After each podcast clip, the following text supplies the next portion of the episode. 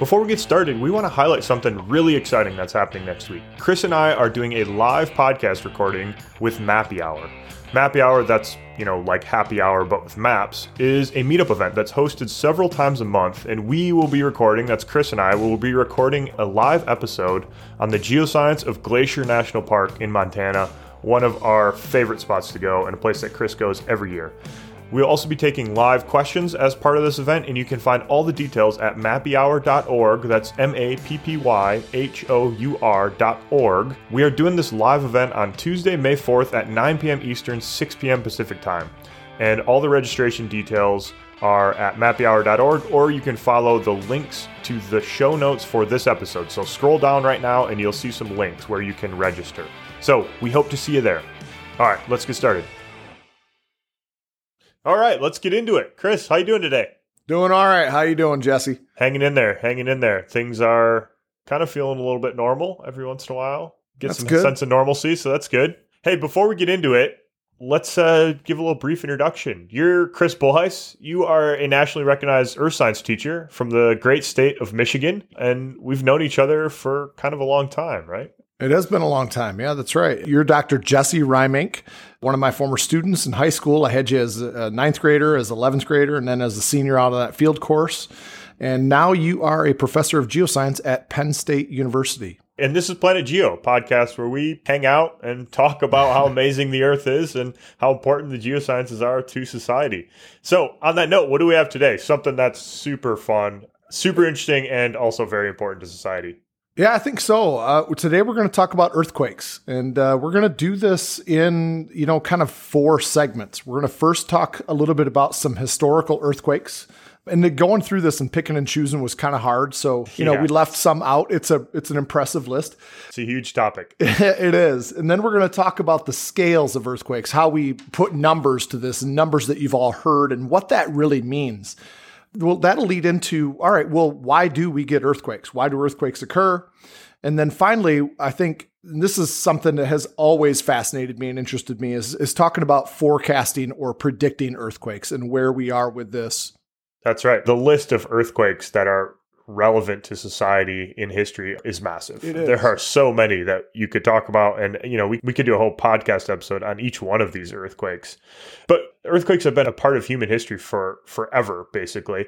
In medieval Europe, you know, places like Italy, Spain, Portugal, where they had a lot of earthquakes occurring, those people were very aware of the risks of earthquakes. And in fact, they were kind of paying attention to them when they were laying out city planning, uh, when they were building their buildings back even in the 800s and 900s, you could see that they were starting to build buildings thinking of earthquakes. They had things like anchor plates. Where And, is this specifically? What, what part of Europe are we talking about? uh, this is i- in medieval Europe in Italy and in some places in Spain where they have like Wow. extended buttresses and they have anchor plates in buildings, you know, timber and some iron in there. They're actively thinking of building buildings to help during an earthquake, basically, That is so cool. which is really impressive. Yeah. So We've been like kind of concerned about them for a long time. I mean, I think earthquakes were acts of God, you know, back then a little bit too. Right. But yeah, so so they're really important, and they've been important for a long time. Yeah, right.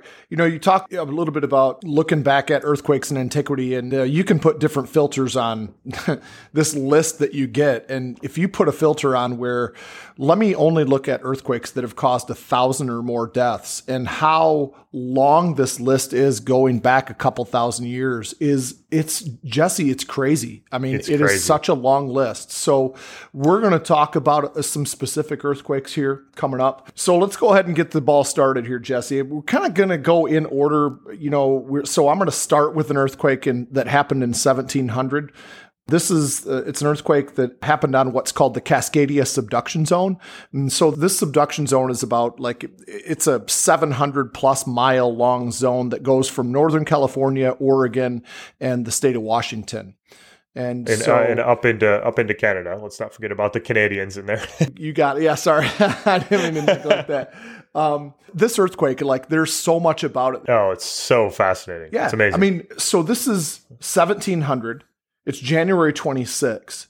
And there's no written record in the United States for that goes back that far, right? So how do we know that this earthquake happened on January 26th? And we even know what time it happened. It happened at, at, roughly 9 p.m., which is crazy to me how this is all put together without a written record from the United States anyway. But there's a lot of interesting things about this. This earthquake was an 8.7 to a 9.2 estimated moment magnitude scale. Okay, before we get into the all the super interesting stuff about this earthquake, let's define this scale a little bit. Let's talk about logarithmic scales because they're right. difficult. They're not intuitive.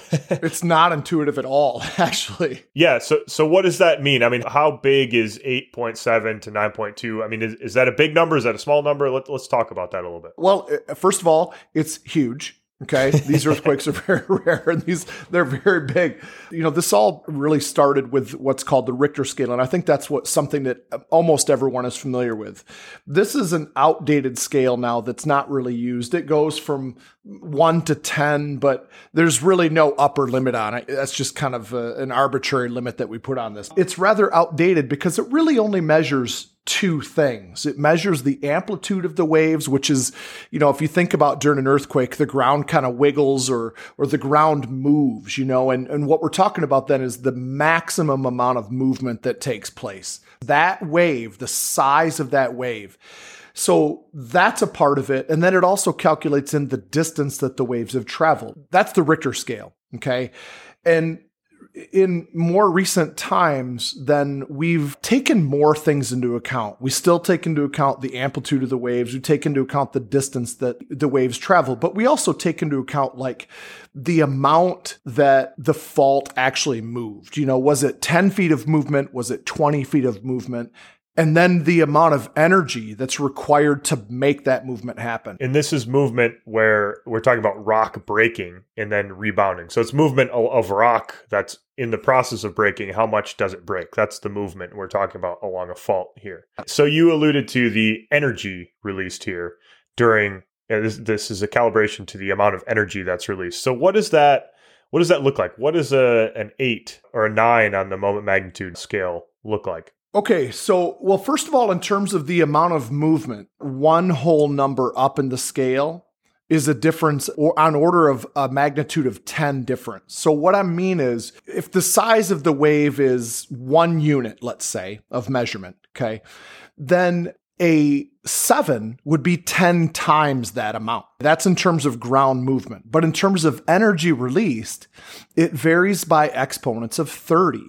Actually, it varies by exponents of 31.6, but we usually just round down to 30. That's close enough. That's good enough for us. So let me give you an analogy of this. All right. And this is something that I use in class and I think it really works. It, imagine an uncooked spaghetti noodle.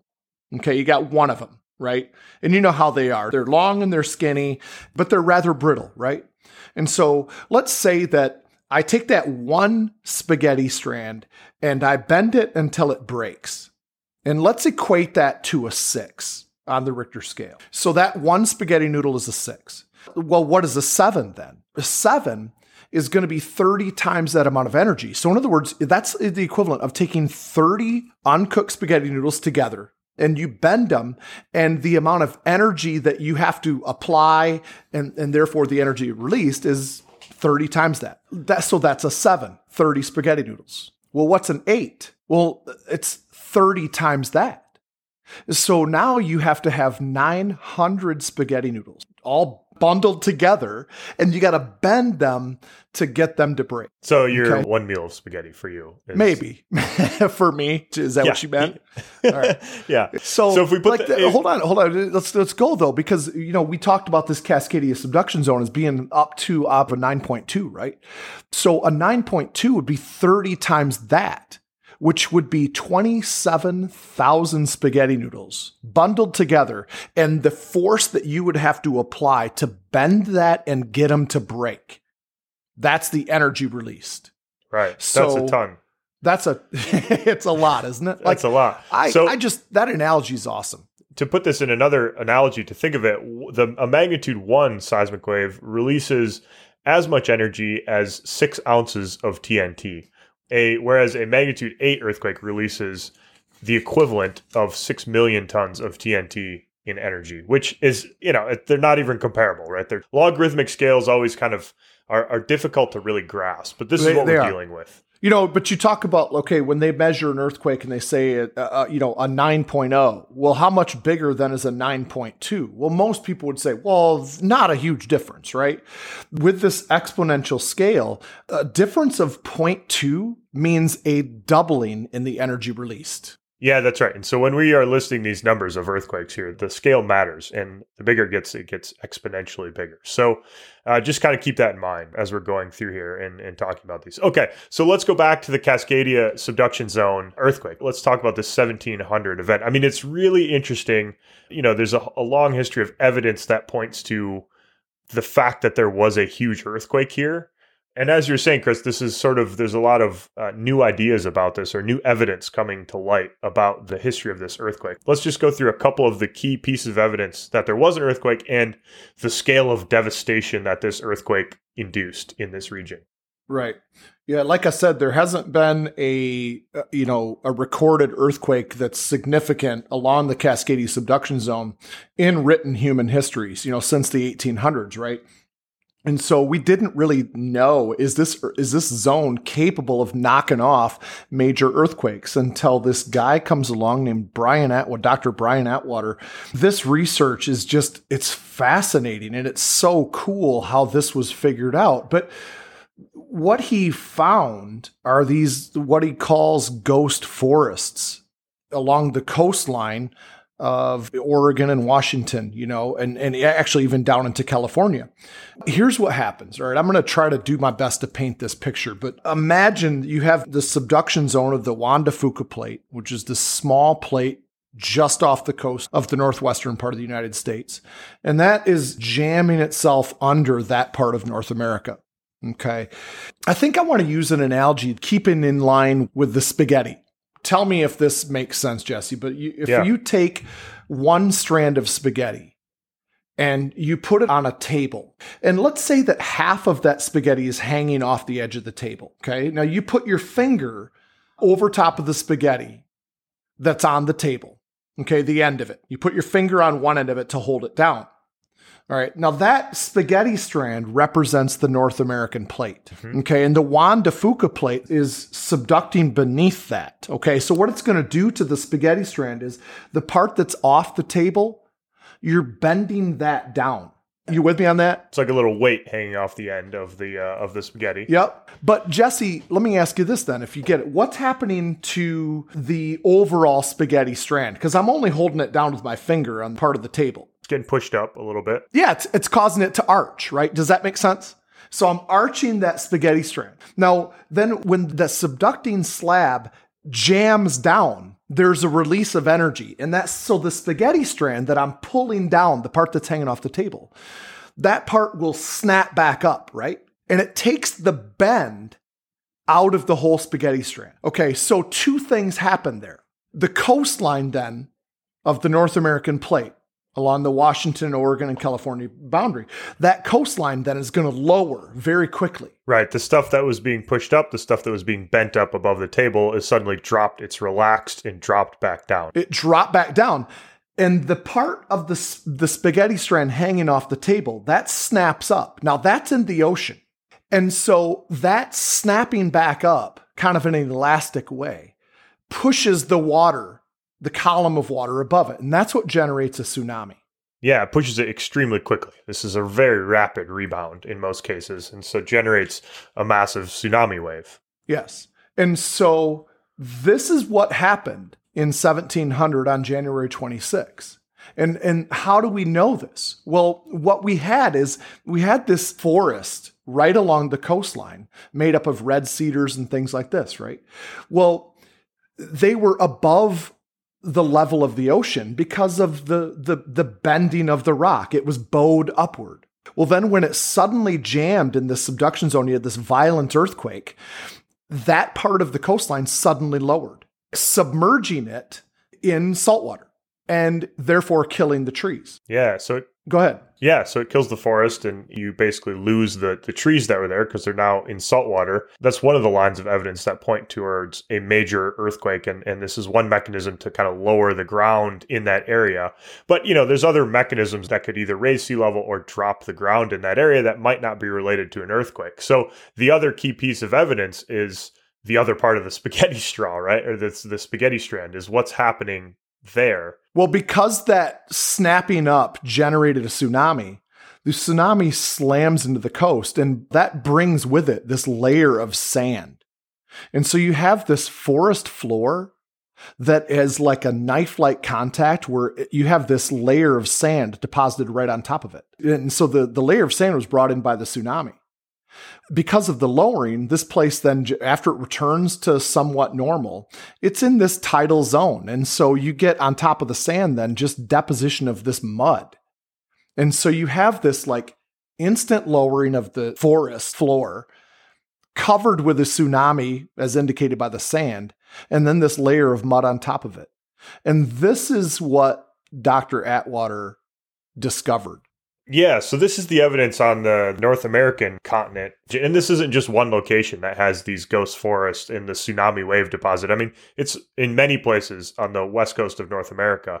And we can go back and look at this sort of record of ancient forest, then tsunami deposit, and then mudflat. And we can get some pretty good geochronology that dates that deposit and says, oh, it's close to 1700. But when you introduced this earthquake, you gave a very specific date and, in fact, the time when this earthquake occurred. And so the spaghetti straw bending back and creating a tsunami, that event allows us to date the exact time, exact day that this earthquake occurred. So tell us that story, Chris. How do we yeah. get from eh, around about 1700 plus or minus like 10 years or something like that. How do we get from there to the, the time of the event? Right. Well, this earthquake happened and the tsunami not only hit the shoreline of Oregon and Washington and so on, it also traveled across the Pacific Ocean to the Western Pacific and hit Japan. They have a written recorded history that goes back before 700 AD. And so they wrote about this totally random tsunami. They called it an orphan tsunami because this is the only tsunami in this time frame that they couldn't pinpoint to this came from this event. I mean, in Japan, you know, much like ancient Italians or, you know, ancient Chileans, they had to worry about earthquakes a lot. So there's a really intimate understanding or appreciation of earthquakes and the tsunamis that came along with them. And in Japan, there's a lot of earthquakes as well. So they would have earthquakes plus tsunamis, and then they would sometimes get a tsunami without the evidence for an earthquake or without feeling the earthquake, which probably had to travel all the way across the Pacific. I mean, I just kind of find that amazing to try and picture being one of these people and writing about these giant random waves that just come in out of the middle of nowhere and no evidence. It's one thing if the ground is shaking like crazy and then you get this wave. That that mm-hmm. kind of makes sense, right? But if it's just kind of coming from nowhere, that's a, a very much more potentially traumatic sort of thing to experience know, in a way. I know. Yeah, it's. um, I agree. I agree. So that's how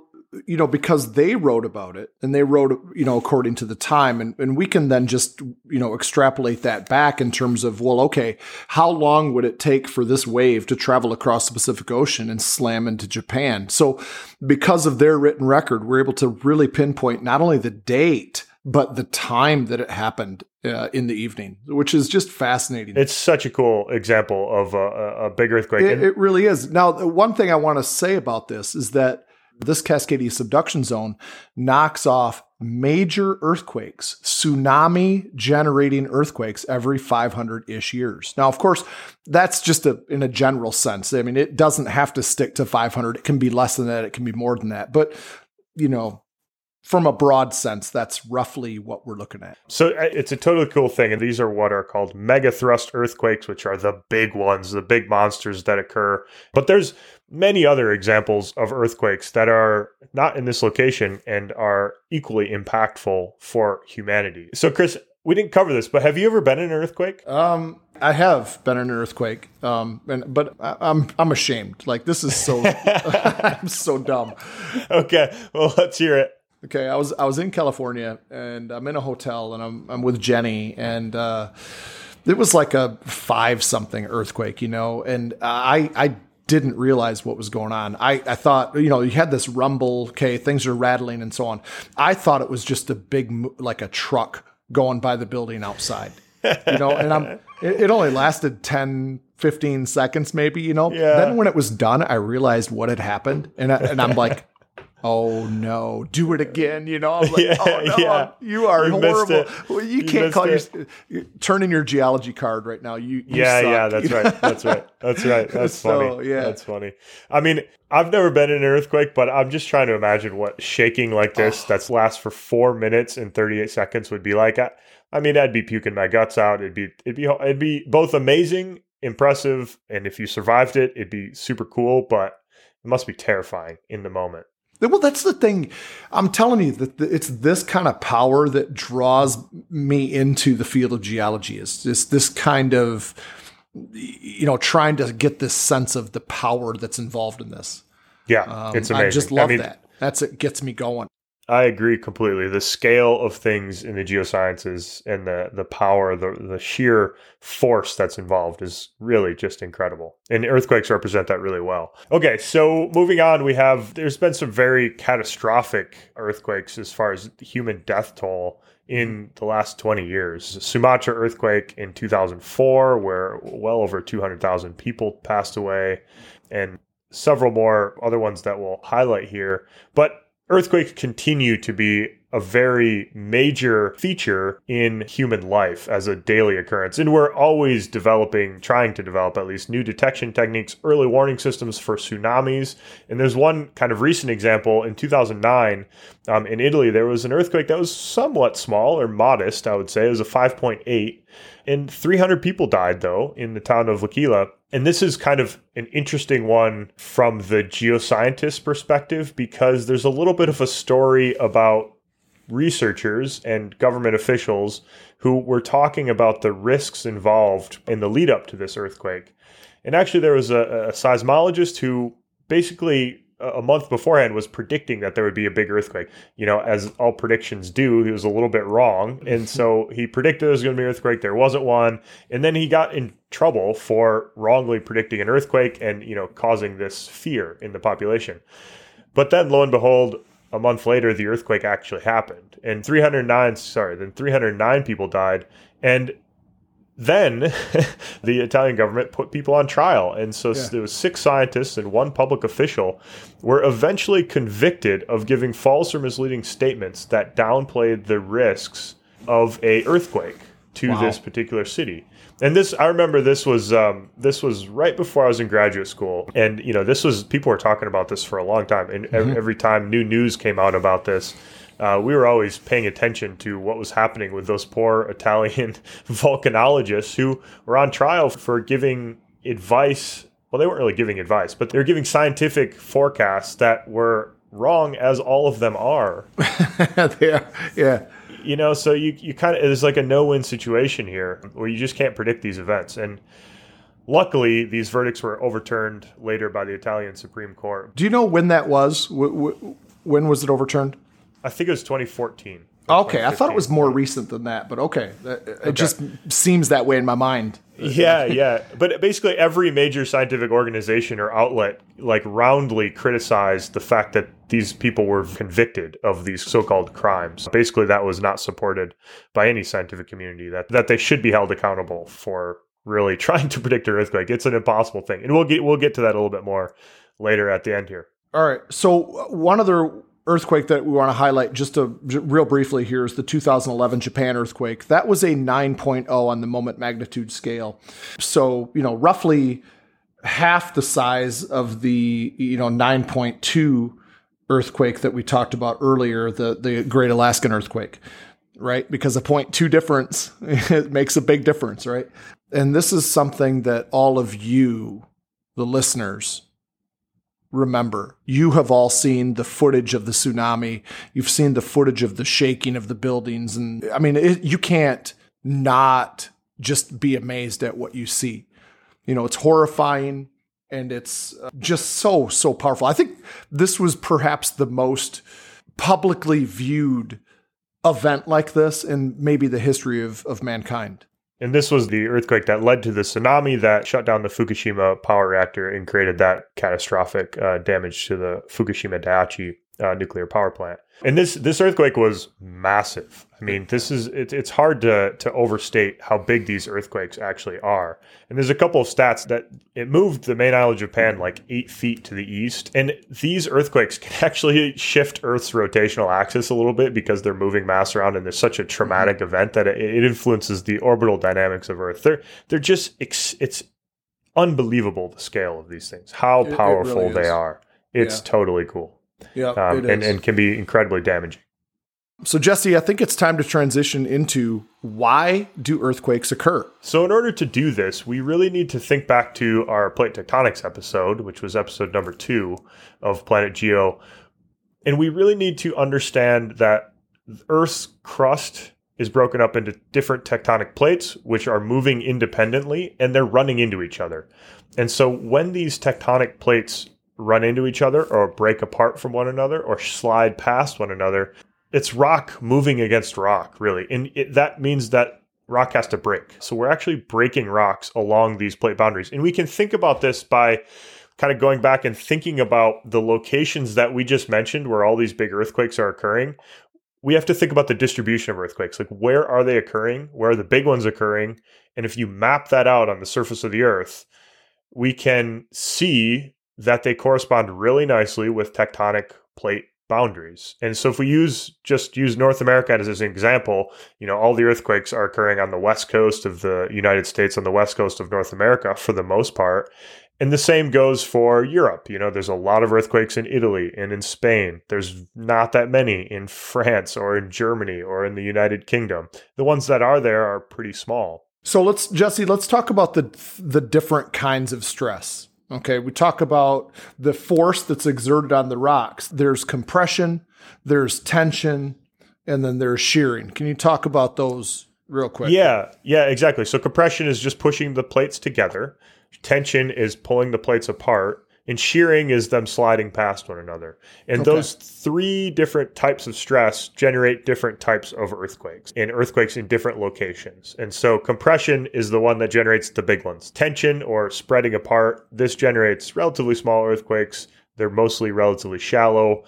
Shearing also can generate big earthquakes. It usually generates more damaging ones than more mm-hmm. energetic ones, and they're because they're shallow because they're because clo- they're shallow and close to the surface. So the San Andreas Fault is a shear boundaries, um, whereas the big megathrust earthquakes uh, near on plate tectonic and subduction zone boundaries are compressional. So then those three different types of stress and stress we can think of as the force that's exerted on the rocks caused by plate tectonics. Okay.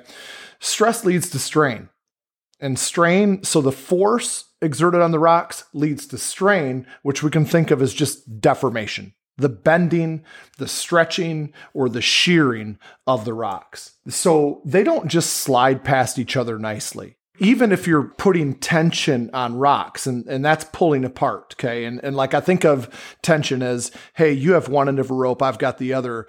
Jesse, go ahead and put tension on that rope. Every you know what to do. You're gonna pull on it. Well, I'm gonna pull I'm gonna win the tug of war first but, but second of all, That's what tension is. I, you know, I, am gonna tell you, I would love to see the world through your eyes just for one day. It's pretty rosy. It's pretty rosy it's, over here. It's nothing but oblivion, you know. And, and so, like, let me live in my nice little world over here. You are the definition of ignorance is bliss. Anyway, um, yeah, they don't slide past each other. They they're locked in if they're sliding past each other, they're locked. So the rocks are bending, bending, bending, bending, and then they snap. Same thing as we talked about with the Cascadia subduction zone. It's bending that piece of spaghetti down, down, down until a rupture happens and the spaghetti snaps back.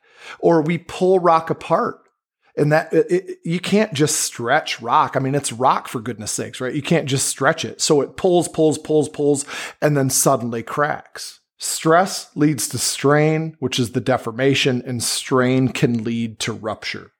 And this rupture, as you described, you know, uh, so nicely with the spaghetti, you know, hanging over the edge of the table, the rocks will bend. They'll bend a little bit. And when they break, they kind of snap back. So they elastically snap back. Okay. So, Jesse, you said something about elastic and elasticity of rocks. And You know that people don't think of elasticity or rocks being elastic. But this is a really important point in geology or when earthquakes in terms of why do earthquakes occur. It's called the elastic rebound theory. Walk us through this theory. Yeah, so this is basically the ability of a material to return to its original position, basically. So it's the snapping back after breaking component to this. So they'll deform, they'll deform, and when it breaks, they return back to their initial state. So if we go back to the spaghetti hanging over the edge of the table analogy, it's bending, it's bending, it's deforming, but then it's snapping back once it breaks plasticity would be it bends and then it's just bent now. So you just bent your metal wire and it's now bent. With the piece of spaghetti, it's going to break and return back to being a straight, smaller piece of spaghetti. And this is the way that rocks behave. So they'll bend a little bit and then they'll break. And when they break, they're not just bent rocks, they are returned back to their initial condition. Okay, so now you have two pieces of rock that are now essentially pre-stress or straight. With a break in between in between them. So the rocks will bend until they break. And uh, especially in places where earthquakes occur rocks are breaking. And then there's a break in the rocks between two straight pieces. Exactly. Exactly. And so they do this in an elastic way right? And they when they break they rebound which means they just simply vibrate back to a straight position right? They vibrate back and forth come into rest as two pieces of wood or two spaghetti two pieces of spaghetti that are now straight. And that vibration is what causes earthquakes. Yes, exactly, exactly, um, and that vibration is also what causes uh, that that return to normal. That elastic rebound is also what can cause tsunamis as well, uh, because that that return to normal will push push water and create a big tsunami wave. So, the other thing that's important here about earthquakes, and in part the reason that they're useful, is that earthquakes are really good at mapping plate tectonic boundaries, and we use them all the time to understand the geometry of subduction zones, for instance, and where plates are moving in the earth is extremely well mapped out by earthquakes. The location of earthquakes, the location in map view, and then also combined with the depth component, you can really see where subduction is going on, where plates are breaking apart. And you can see this in, in three dimensions really nicely by using a map of, of earthquakes. And there are some really, really deep earthquakes that occur 400 miles deep in the earth. And we don't quite understand how those form or why those form because they shouldn't really be there. The, the rock should behave plastically at that depth. But they occur. So explaining it is a little bit more difficult, and there's some theories about that. But they're really earthquakes are really great at mapping the earth. Okay. So earthquakes occur because rock is elastic. So it bends, then it breaks, and it vibrates and snaps back to its pre-bent position. So Jesse, we need to turn to predicting earthquakes or forecasting earthquakes. Yeah. So there's two really different things. There forecasting and prediction. And you know prediction i always think of it as a prediction needs to have a time or a date that's associated with it a little bit. You're predicting that this earthquake will occur you know tomorrow at 2 p.m or something like that. That's a little bit more of a prediction. A forecast is a little bit more probabilistic in the sense of there is some probability there's a lot of probability there's little probability that an earthquake will occur in the next month or an earthquake will occur this year that's forecasting. So it's more general, it's less specific, and it's safer, if that makes sense, because we can't predict earthquakes, but we can forecast them. We can give kind of probabilities in some way. No matter what, whether you're talking about a short term prediction, you know, minutes, days, or weeks, right? Or a long term prediction, which is decades to even longer, any prediction's got to say when, where, and how big it's going to be. Right. Okay. Short term prediction. Like, where are we with this? I think we're a fair ways away um, from predicting when an earthquake might occur, giving the time, the place, the size. We're getting better at forecasting, let's say. We can do things like predicting uh, if an earthquake occurs here, the tsunami might look like this. If we know that there's an earthquake that occurs of some size in some location in Japan, we can predict where the tsunami will be and when it will be and what size it will be along the west coast of the Americas. But as far as predicting where and when an earthquake might occur, we're, we're kind of a long ways from that. Although there is some cool cool stuff with early warning systems. There is cool research going on. Uh, I will always remember this. Uh, one of my capstone courses in geology, I did a, a, seminar project on where I had to give a presentation, and we get to pick our topic. I chose earthquake prediction because it's always been something that's fascinating to me. And I remember getting into this, and I was so disappointed because it was all long term, probabilistic. Hey, this is you know what you can expect in the next twenty to forty years. You know, and I'm disappointed in that. Like, wait, wait a second. It's hard for them back in the day without computers, yeah. though, Chris. you, to, to yeah, do predict- you are a piece of work. Okay, yeah, you know, there's a little bit of truth to that. There actually is. There is. There is. And and what about this? In California, we we do this quite often. Uh, radon emissions. Yeah. So radon, this is actually one of the things that the Italian scientists got in trouble for was using or not using mm. radon emissions. But again, it goes back to this prediction thing. Like what is you, it's really hard to predict the future. Nobody knows what the future is going to hold. And so is there evidence that radon emissions occur in the lead up to an earthquake? There very well could be. Does it mean that any radon emissions precede a big earthquake? maybe or maybe not. I mean, I think there's the, the, radon emissions are basically saying that the rocks are breaking, things are moving, we're, we're getting close. The, some of the minerals are, are, breaking before the rocks are, and they're releasing radon. Um, or you know, groundwater is moving about and releasing radon. Yeah, so if I can give an analogy of that a second, like back to the stick, right? If you think of a stick instead of rock, right? So rock has uranium in it, and so the uranium decays into radon, and so that radon is trapped in the pore spaces between the air spaces between the mineral grains, right? And so, if you think about that as a stick, where you have radon trapped in the stick, and you bend it, bend it, bend it, that's the stick like breaking on a microscopic level, and so it's going to then release some of the gas that radon. And so if we can detect that in wells near the surface, then that's where the thought comes from that maybe radon can be used as a precursor to an to uh, uh, an earthquake. Yeah, and it and it makes it makes some sense. That to me makes intuitive sense that it might be the lead up. But does it mean that an earthquake is imminent? Does it mean that it's going to happen in one day in the future or one month in the future or uh, right. you know, it's hard to hard to put specific time periods on that. So yeah. There's one other thing this electromagnetic anomalies that is really interesting actually and it's it's parallel to the radon emissions except scientists are listening for these molecules these bonds between molecules breaking and when that happens electromagnetic radio waves are given off so if if they get this sudden flux of electromagnetic radiation within the earth that may signal kind of like the stick breaking again except we're listening for something different, which is electromagnetic waves. And so this is, it's really an interesting field of study. But the problem with all this, Jesse, is, you know, science, we need lots of data. Well, how many major earthquakes do we get, you know, a year? We don't get many. We don't get many major earthquakes a year. So we love thousands of data points or tens of thousands of data points. And we're working with just a handful, right? And so not all faults, not all earthquakes behave the same way. Sometimes if you bend a stick, it just breaks. That's right. That's right. Not you don't always have the cracks. You might not have the radon released. Exactly. Yeah. You know how many times I've done this in class? I'm bending a ruler. I'm like, all right, everybody quiet. Tell me when it's going to break and it just breaks and it scares yeah. me every single time because I'm a wuss. But yeah, you know. yeah, you are a bit of a wuss. no, but it brings up a really interesting point about the, the prediction versus forecasting is that all you need is one earthquake, one massive earthquake that has no radon emissions beforehand to kind of disprove radon as a predictive tool, right? Or one major earthquake that doesn't really have any foreshocks, and then it kind of disproves foreshocks as a 100% effective prediction tool.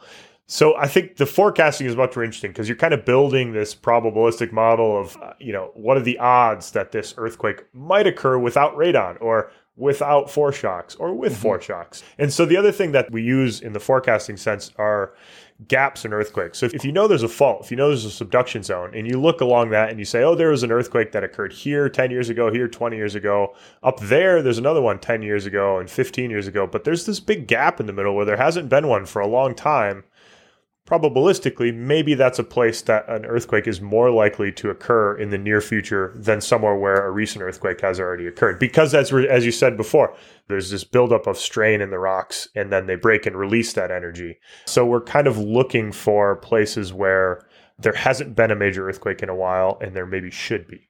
Right. I mean, going back to the Cascadia subduction zone, you know, you can go back 3,000 years and you can radiocarbon date these ghost forests that it were buried by tsunamis, where the coastline then sunk, and it sinks down, you know, uh, one to two meters. That's you know, like three to six feet. That's a lot, and it shows that this subduction zone happen it releases a major earthquake every 500 ish years. Yeah, exactly. So there's just a couple examples. I mean, between the North and South Islands of New Zealand, there is a pretty big, what are termed seismic gap where earthquakes have not occurred in a while and they mm-hmm. maybe should.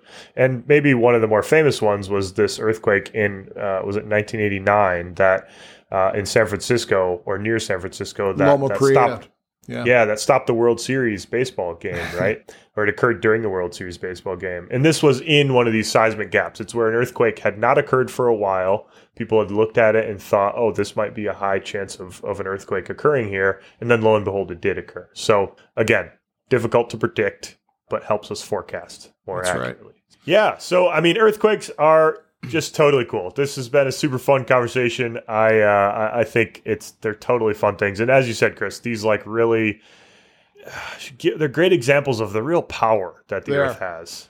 Yeah, because they're you know they're they're fun to think about and all this. You know, the devastation that they you know unleash is not fun, and I I want to be right. you know clear that For we're sure. not saying that, but like this is the this is the draw to geology and you know these long-term forecasts that we're talking about, Jesse, this is what shapes you know building plan for sure. I mean, it's a hugely uh, what you're saying is they're basically this huge economic and societal driver of mm-hmm. we have to think about these things because they matter a lot to right. everyday lives, especially in places like uh, where there's tectonic plates. But it's all about plate tectonic. That's, That's the beauty right. of it. It's all about plate tectonics. I, I do want to say, I want to plug this in that you know maybe short-term predictions maybe technology is going to change this. Uh, here's what I'm talking about the P waves travel way faster than the land waves do. Mm. Okay, there are three types of waves. We have P waves, S waves, and L waves. The P waves travel much faster. And so they're beginning this kind of warning system using smartphones. And so if they detect this P wave, this these massive P waves. They know it's a big earthquake. They can send an alert out, which can give people an advance warning of, depending on how close they are to the epicenter, it can give them advance warning to of seconds and maybe even minutes. You know, but those are important.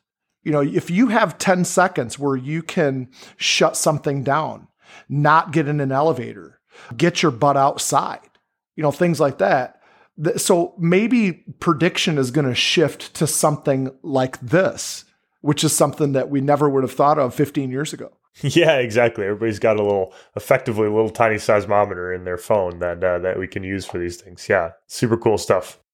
All right, well, that's a wrap on the episode. If you liked this episode, we just ask that you share it with somebody. You can also find us on Instagram, Facebook, and Twitter. We are at Planet Geocast.